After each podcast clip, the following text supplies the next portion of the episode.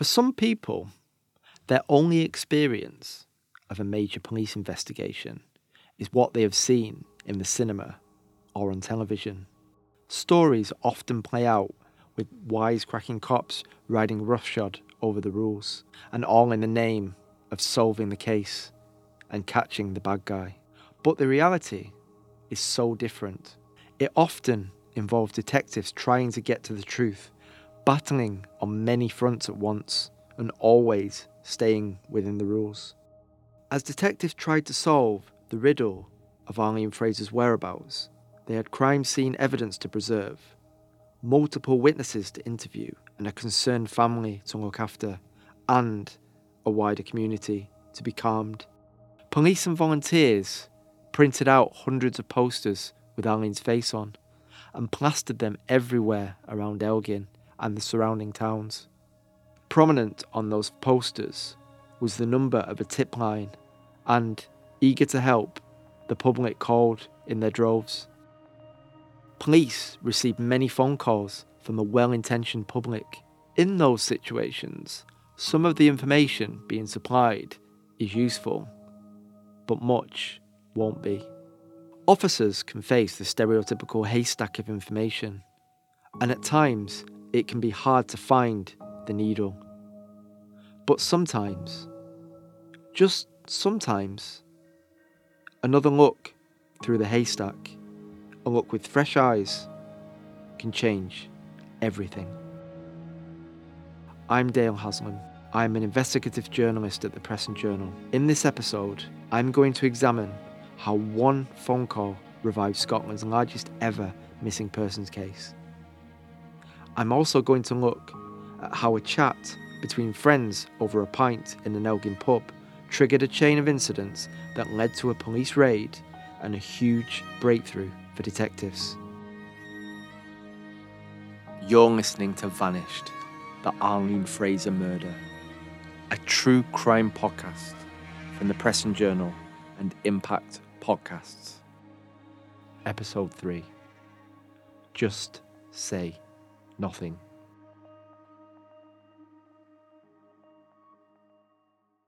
After Arlene Fraser went missing in April 1998, detectives had spent weeks out of their Aberdeen HQ and were instead based at Elgin Police Station. It's a modern two story building with blue and grey cladding, and round the corner from St Sylvester's Church and Elgin Rail Station. And as the weeks passed, the officers based there were getting more and more frustrated.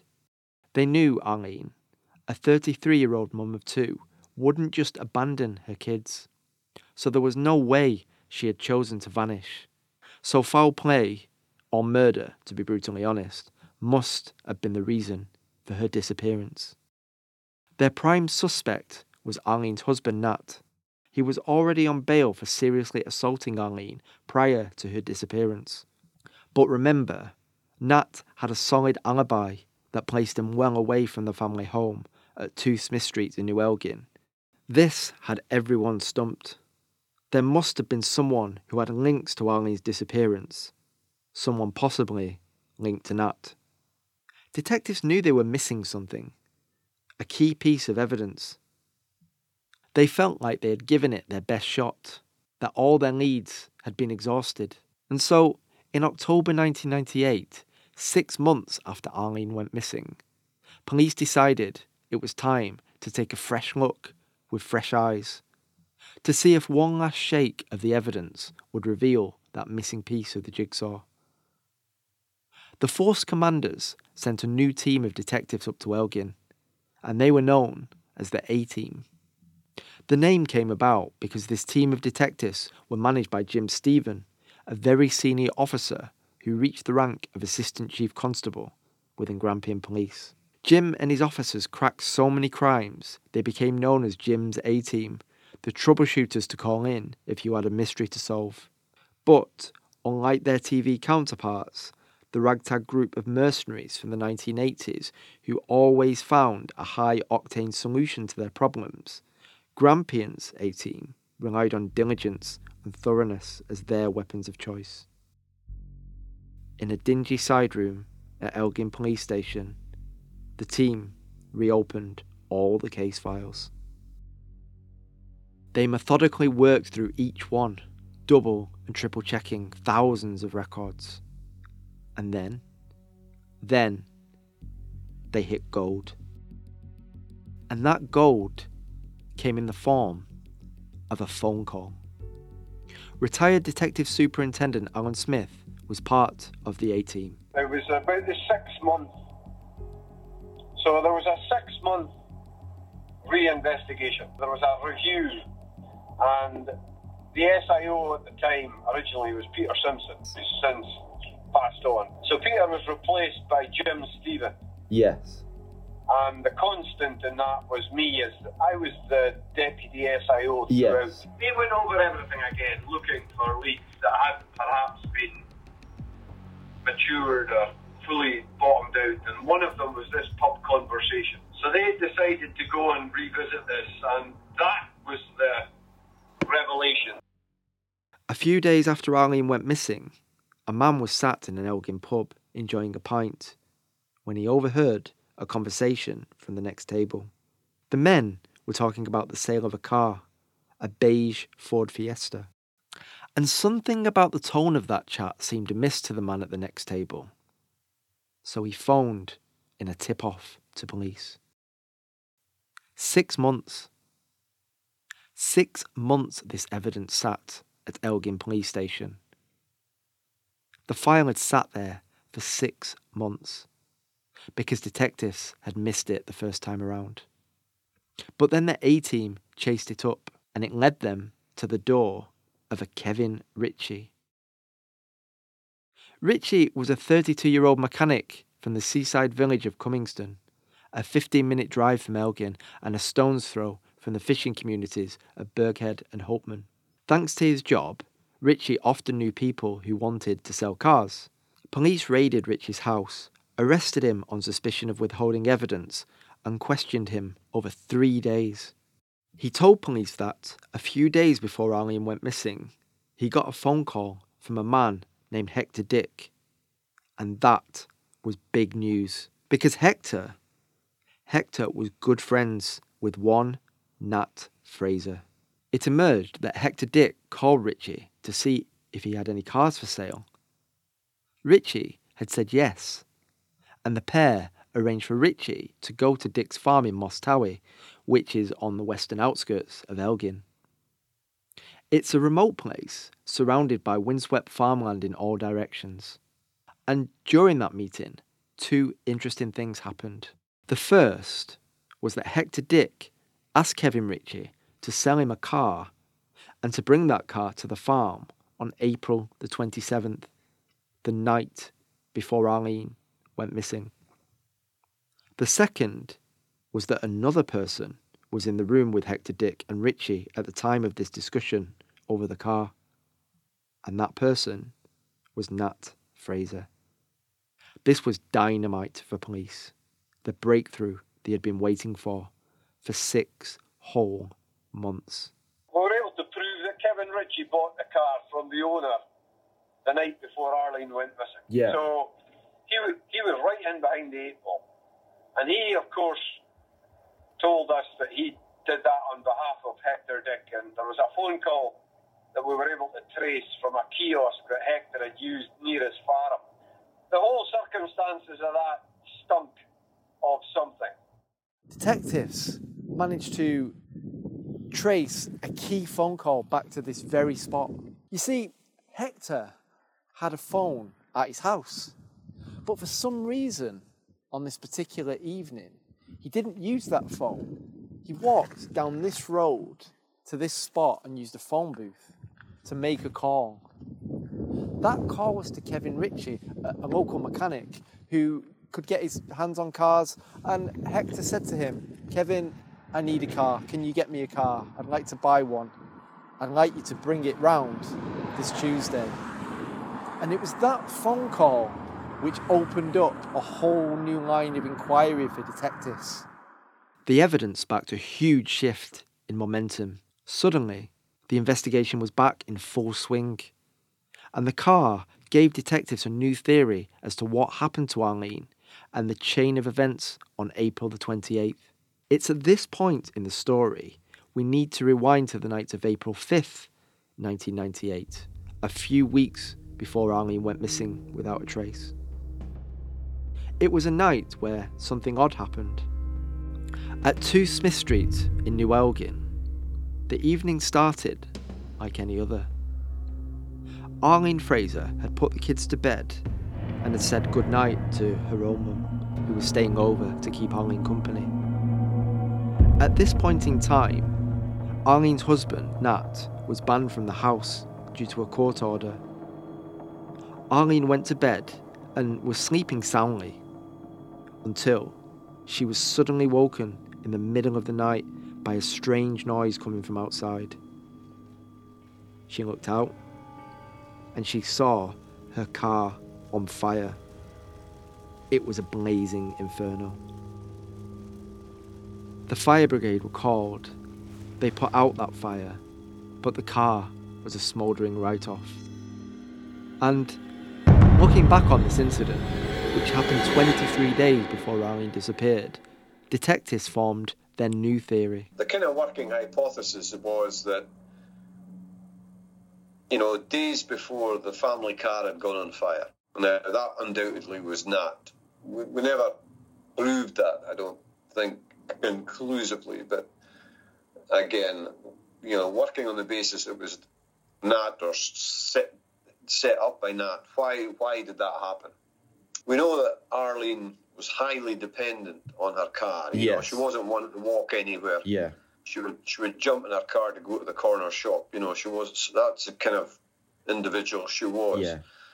The purchase of the Ford Fiesta the night before was that a ruse to give her a run around car, Mm. and that's that's what took her out that day. Did somebody appear at the door offering to take her out in a test drive or have go let's go and have a run in the car? Mm. That that was a very strong working hypothesis. So let's take a second to break all this down. Arlene was without a car due to the fire.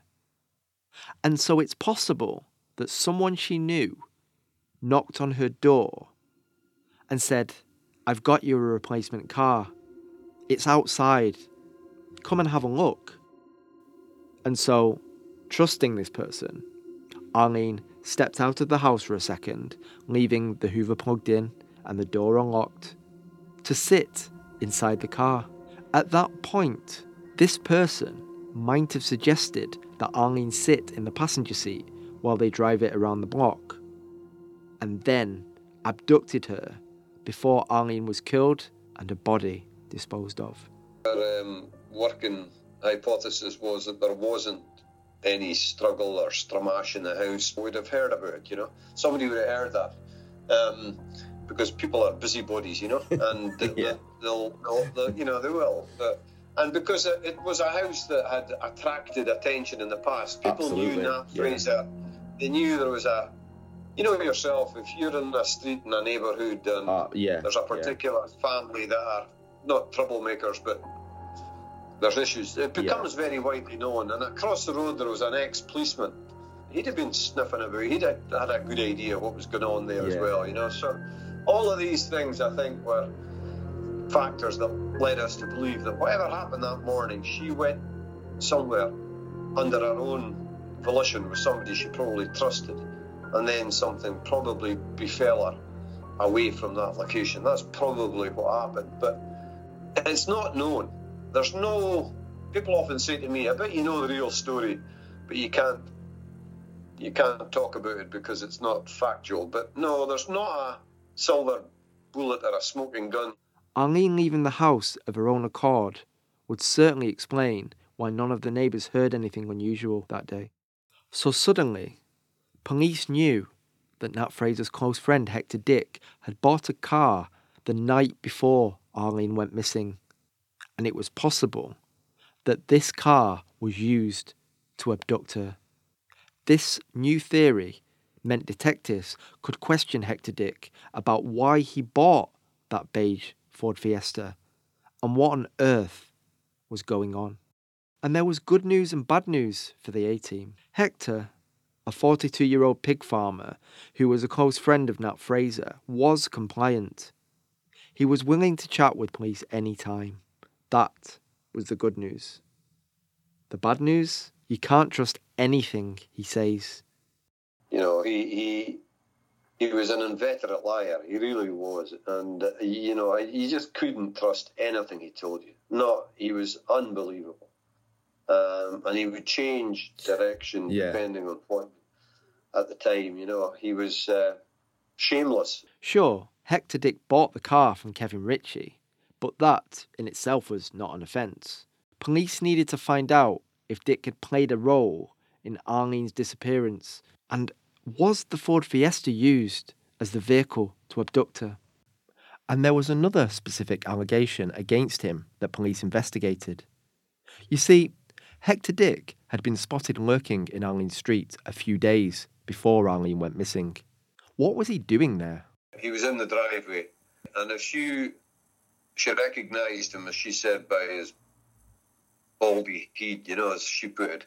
Now, um, I I'm 99% sure there was no conversation between Arlene and Hector. What Arlene did though was she had to- she was on the phone to Carol, her sister, and she says, "I don't know what the heck Hector Dick's doing up my driveway." And when he was challenged about it, I think he had said that he'd been sent by Nat to pick up a mattress in the garage or something, an old mattress. That Yes. that there wasn't a whole lot of sense to that because the car didn't. Yeah, how you know, would you get fit a it in? mattress in Yeah. Oh, there was there was too many things that didn't stack up there, you know. In fact, even Hector Dick's wife found this strange when she found out about it from a customer at her shop. Police knew that Hector was indeed on Smith Street that day, and Hector himself made no secret of it. But officers spent long hours analysing what it meant, and they concluded that it wasn't direct evidence of any wrongdoing by Hector. Could Hector be connected with the kidnapping? It's possible, but again, there was no direct evidence. There have also been claims that someone saw Hector Dick on Arlene Street on the day she vanished, April 28th. But Alan Smith isn't sure about how credible those claims are. Don't think we ever placed uh, Hector. In fact, I know that we didn't because that would be a very powerful. A- absolutely, yeah, it would. As I recall, the, the the alibi of Hector Dick was wasn't fantastic, but his his intimation was that he was at the farm all day, and we weren't really able to. I think there was maybe a 30, 45 minute window that he may have left the farm. No, we couldn't we couldn't burst that alibi. When you picture the geography here in Mosstowie, you can conclude that it's possible that Hector was involved. Because from Hector's farm here, you can drive to Elgin. You can drive along the single track Inverlochty Road, which has farmers' crofts on either side with rolling green fields beyond. Along the road, you pass rustic farm buildings and scores of detached houses, many of which are painted all white. And as you join Pluscarden Road, rural Moray gives way to urban life. The noise of the traffic grows louder, and you can pass the two platform Elgin rail station and be outside Arlene's home on Smith Street just 11 minutes after leaving Mosstowie. In theory, that could give just enough time for Hector to take Arlene away, drop her off into somebody else's clutches, and then get back to his farm here in Mosstowie within 40 minutes. But it isn't a theory that police were devoting too much time to, as their focus was on finding the person responsible for masterminding Arlene's disappearance and her murder. Himself, I would argue, if you know the guy, and I got to know him, and would he single handedly have the wherewithal, the motivation to do this? No. But Hector was of no help to the police. His story would change from one day to the next. Hector Dick was tying them in knots. So detectives resorted to a clever technique in one last attempt to smoke him out. This next part might sound like something out of a spy novel, but it really did happen. Police persuaded Kevin Ritchie, the man who had sold the Ford Fiesta to Hector Dick, to arrange a meeting. They wanted him to meet Hector Dick and to get him to talk about the car. And the operation took place in December 1998. First, police took Kevin Ritchie to the military base at RAF Lossiemouth and fully briefed him about how to keep his cover and not give them away to Hector Dick. Next, they took Kevin Ritchie into the woods between Lossiemouth and Hopeman, seven miles north of Elgin, and watched on from afar as he met Hector Dick. They met at, uh, I, I remember this because I was, I was the operational lead for it. The Scottish Crime Squad came up from Portlethen Yeah. to do it. Um, and we did the briefings at RAF Lossiemouth of, of Kevin and got him wired up there and off he went and did his thing and we were sat nearby in the woods listening to. I'm in the woods on the North Moray coast between Lossiemouth and Hopeman. And it was in these woods that the police set up this elaborate ruse, really, to try and get Hector Dick to say something to Kevin Ritchie that might inform the case. And then they brought him here, um, put a wire in his car and on his person, and then fully briefed him, sent him into the woods where he met Hector for this mysterious late night rendezvous in which they were going to talk about uh, Arlene and other things. I think it's important to remember as well that Kevin, he's not an FBI agent or like a detective. He's got no experience in this. He's a fish out of water. He's a mechanic. What was Kevin's um, demeanour and, and psychology at the time? Very, very nervous. We were worried about that because I was worried he couldn't carry it off. He was, he was absolutely bricking it, you know. But at the end of the day, with nothing much to lose, you know, the worst case scenario there, we're fearful for his life or anything, but you know, the worst case scenario is that Hector gets one over us. Well, yeah, yeah, yeah. The- yeah, I- I see the logic there. Yeah. We were so close, we felt then. What police asked Kevin Ritchie to do was to speak naturally to Hector Dick uh, and then guide the conversation towards the fact that all these months later the police were still in Elgin investigating the disappearance of Arlene Fraser and, and then to sit back and see what Hector Dick said about it. It was in those woods between Lossiemouth and Hopeman that that fateful conversation took place. During that conversation, Hector Dick could be heard referring to Arlene as, and I quote, that silly bastard. And then he could be heard instructing Ritchie, just say you do not remember. You can only be charged with what you're caught with or what you say. Just turn your back and walk away from the bastards. Just say nothing. There hadn't been much movement from the police or the Crown Office in a while, for good reason. In these most serious of cases, prosecutors must feel confident that they have built up a file of evidence strong enough to secure a conviction. That can take time, sometimes years. Arlene Fraser went missing in the spring of 1998, and there wasn't much activity from the Crown until just before the turn of the century. At that point in time, the Crown brought a charge connected to Arlene. The man who was charged was her husband, Nat Fraser. But this charge wasn't specifically about Arlene's disappearance. You will remember from previous episodes that a few weeks before Arlene went missing, Nat had strangled Arlene to the point that she blacked out. Nat had been arrested on suspicion of attempted murder, and he was tried in relation to that incident, though in February 2000, that charge was downgraded to causing a danger to life. Nat's legal team were delighted they had managed to get the charge downgraded, and he pled guilty to that lesser charge.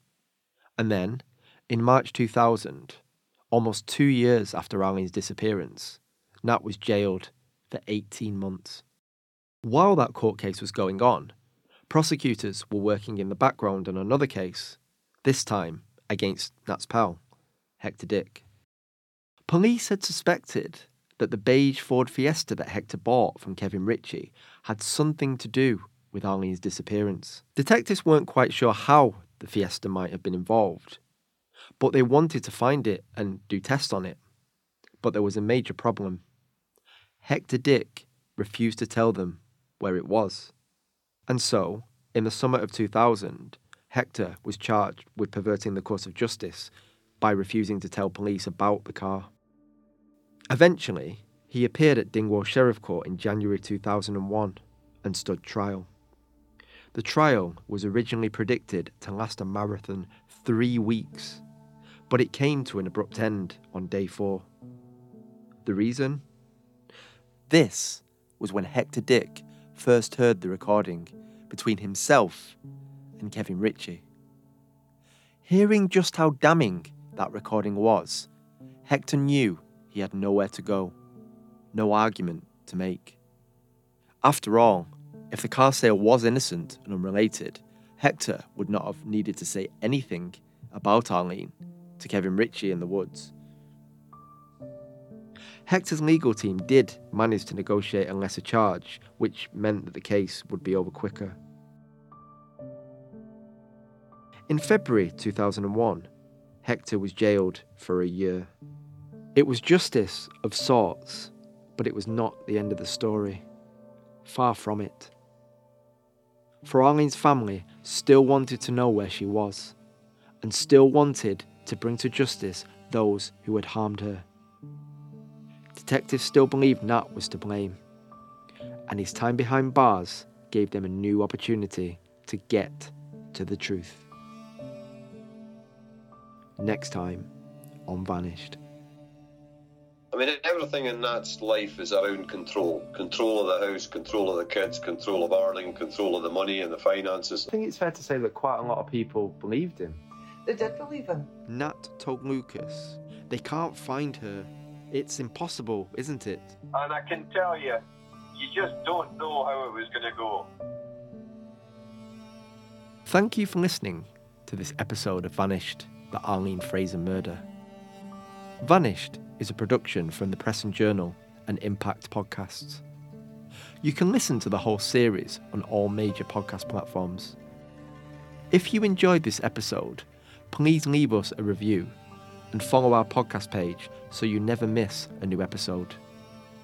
And why not check out Hunting Mr. X, a true crime podcast? This podcast was hosted and reported by me, Dale Haslam. It was produced by Morven McIntyre and Brendan Duggan. Assistant producer is Megan Avolio.